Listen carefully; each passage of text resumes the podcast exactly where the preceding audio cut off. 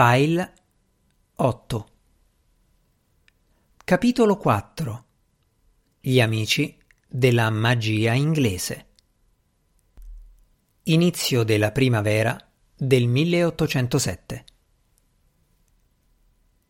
Immaginate se volete un uomo seduto nella sua biblioteca un giorno dopo l'altro. Un ometto senza particolari attrattive. Un libro è posato sul tavolo davanti a lui, a portata di mano penne, un coltellino per affilarle, inchiostro, carta, taccuini. C'è sempre un fuoco acceso nella stanza. L'uomo non può fare a meno del fuoco, è freddoloso. La stanza cambia con la stagione. L'uomo no. Tre finestre alte si aprono sulla campagna inglese, un paesaggio sereno in primavera, allegro in estate, malinconico in autunno e cupo in inverno, proprio come dovrebbe essere un paesaggio inglese. Ma il mutare delle stagioni non suscita nessun interesse nell'uomo, che a malapena alza gli occhi dal libro. Fa esercizio fisico come si conviene a un gentiluomo, nella bella stagione una lunga passeggiata attraverso il parco e ai margini di un piccolo bosco. Quando piove quattro passi tra i cespugli in fondo al giardino, ma sa davvero poco di giardinaggio o di parchi e boschi. Un libro lo aspetta nella biblioteca e i suoi occhi continuano a scorrerne mentalmente le pagine. È ancora tutto preso dall'argomento e gli prudono le dita dal desiderio di riprendere in mano il volume. Ogni mese qualcuno lo va a trovare perché siamo in Inghilterra, dove i vicini non permettono a nessuno, per quanto arido e inacidito possa essere, di vivere completamente separato dalla società. Si recano a casa sua, lasciano i loro biglietti da visita ai domestici, lo invitano a cena o alle feste da ballo. In larga misura hanno intenzioni caritatevoli, sicuri come sono che faccia male stare sempre soli, ma sono mossi anche dalla curiosità di scoprire se sia cambiato dall'ultima volta che lo hanno visto. Non è cambiato. Non ha niente da dire ed è considerato l'uomo più noioso dello Yorkshire. E tuttavia, nel cuore rimpicciolito e freddo del signor Norrell albergava l'ambizione di far rivivere la magia in Inghilterra.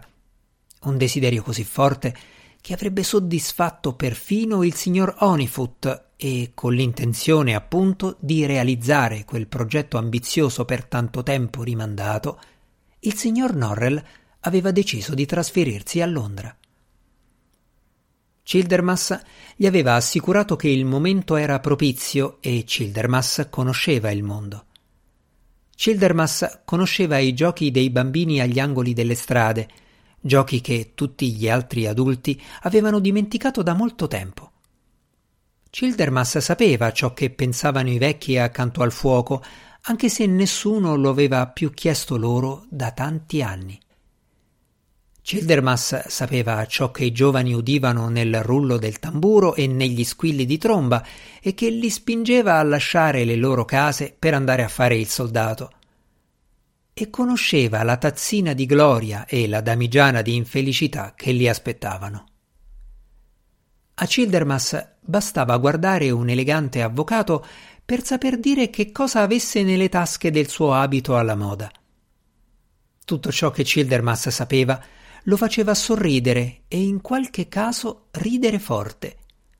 E niente di ciò che sapeva riusciva a tirar fuori da lui un solo briciolo di compassione.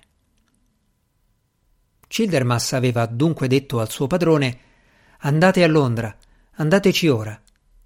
E Norrell gli aveva dato retta.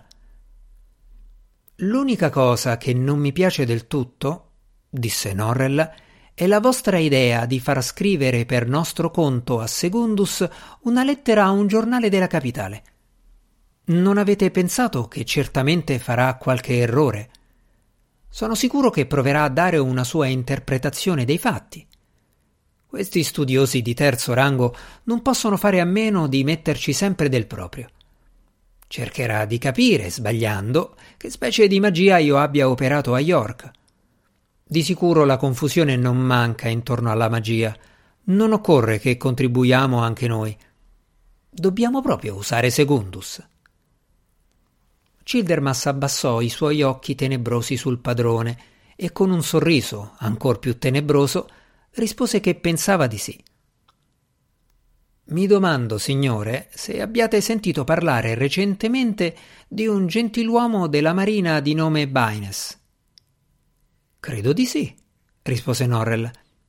Ah, e come avete saputo di lui? Un breve silenzio. Beh, sì, ammise alla fine Norrell con riluttanza. Devo aver letto il suo nome su qualche giornale, suppongo. L'ufficiale di marina Hector Baines ha prestato servizio sulla fregata King of the North, riferì Childermas. A 21 anni di età ha perso una gamba e due o tre dita durante una battaglia nelle Indie occidentali. Nella stessa battaglia il comandante della fregata e molti marinai sono rimasti uccisi. Si dice che Baines abbia preso il comando e abbia dato gli ordini mentre il chirurgo di bordo gli segava l'arto, ma ritengo esagerati questi racconti. Certamente però è riuscito a salvare la nave, a catturare un galeone spagnolo carico di bottino, guadagnando una fortuna e tornando in patria da eroe. Ha lasciato la giovane donna con la quale era fidanzato e ha sposato un'altra. Questa, signore, è la storia del capitano Baines come è stata pubblicata sul Morning Post. E ora vi dico come sono andati i fatti in seguito. Baines è un settentrionale come voi, signore, un uomo di oscure origini senza veri amici che rendano più piacevole la sua vita. Poco dopo le nozze si è trasferito a Londra con la moglie, a casa di alcuni conoscenti in Seacole Lane, e ha cominciato a frequentare gente di ogni rango e posizione sociale. I Baines hanno pranzato alla tavola di viscontesse, brindato con membri del Parlamento, e al capitano Baines è stato promesso tutto ciò che gli appoggi e il patrocinio possono ottenere. Quel successo, signore, io lo attribuisco all'approvazione generale e alla stima che gli articoli sui giornali gli hanno fatto acquistare. Ma forse voi avete a Londra amici che potranno farvi ottenere questo stesso anche senza disturbare gli editori dei giornali, non è così? Sapete molto bene che non è così, rispose Norrell con impazienza. Nel frattempo il signor Secundus si dedicava con grande impegno alla lettera, dispiaciuto di non poter lodare Norrell con più calore. I lettori dei quotidiani londinesi avrebbero voluto conoscere qualcosa di Norrell, pensava, e si sarebbero domandati come mai non si sapesse nulla di lui. A tempo debito sul Times uscì la lettera con il titolo Fatti straordinari a York, un appello ai sostenitori della magia in Inghilterra. Secundus terminava la sua descrizione dell'evento di York osservando che i sostenitori della magia inglese dovevano certamente essere lieti della vita estremamente ritirata del signor Norrell, un riservo che gli aveva permesso di perfezionare i suoi studi coronati infine dalla meravigliosa magia nella cattedrale di York.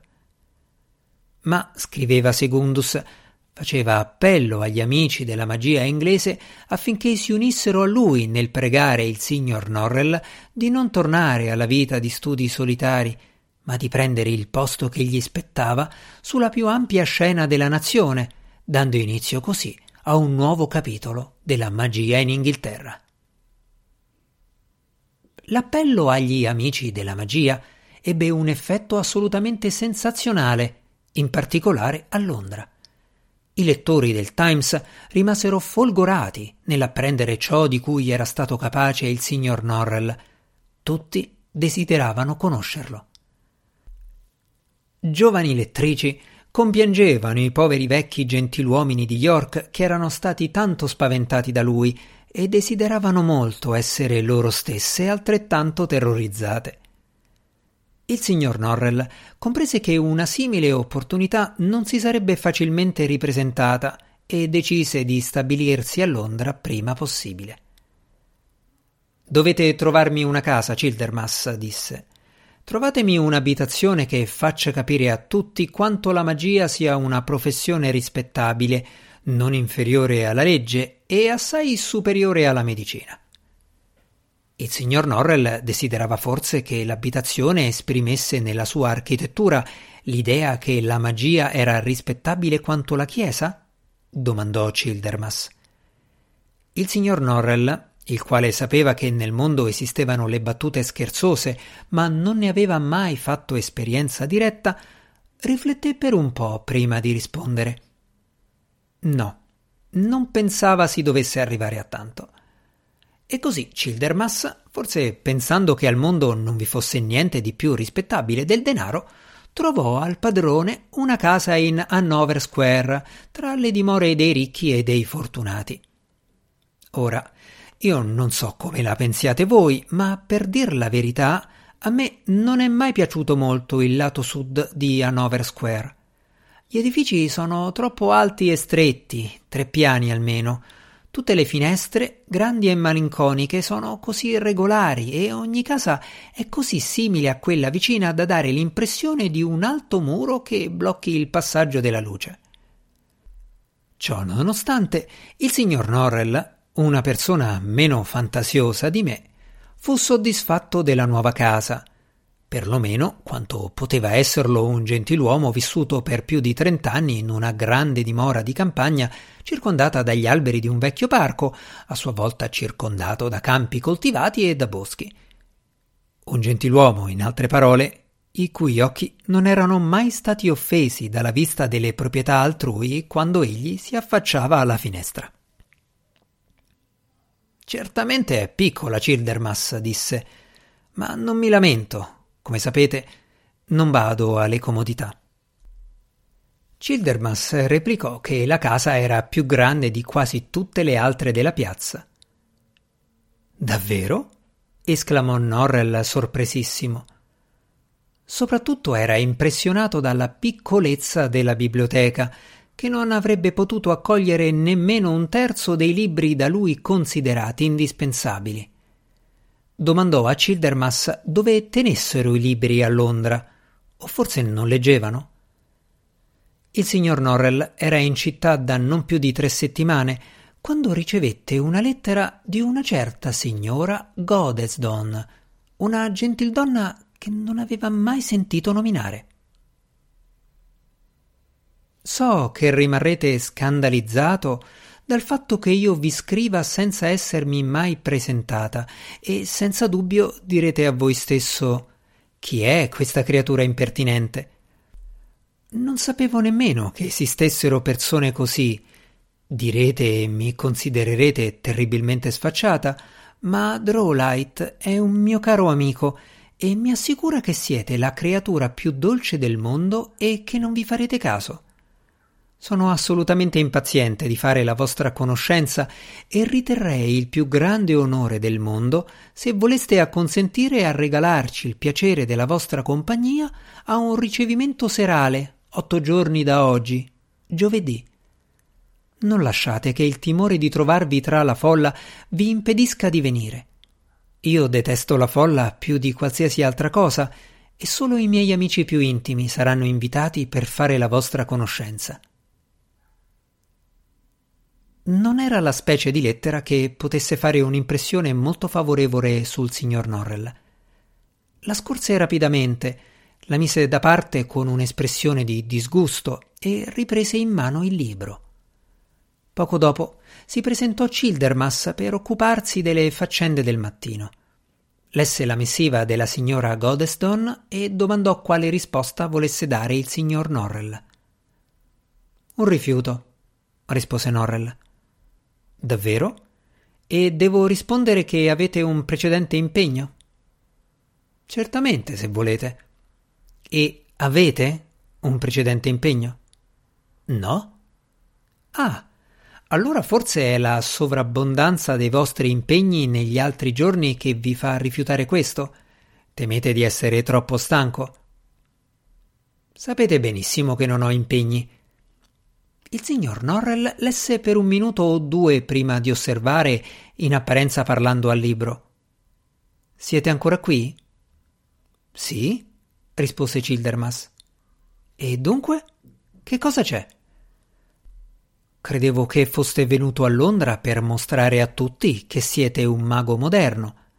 Sarà una faccenda piuttosto lunga se resterete sempre chiuso in casa.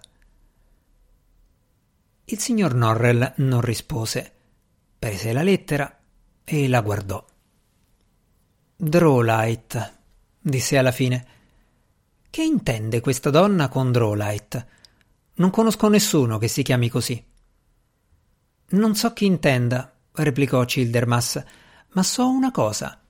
In questo momento non conviene essere scortesi.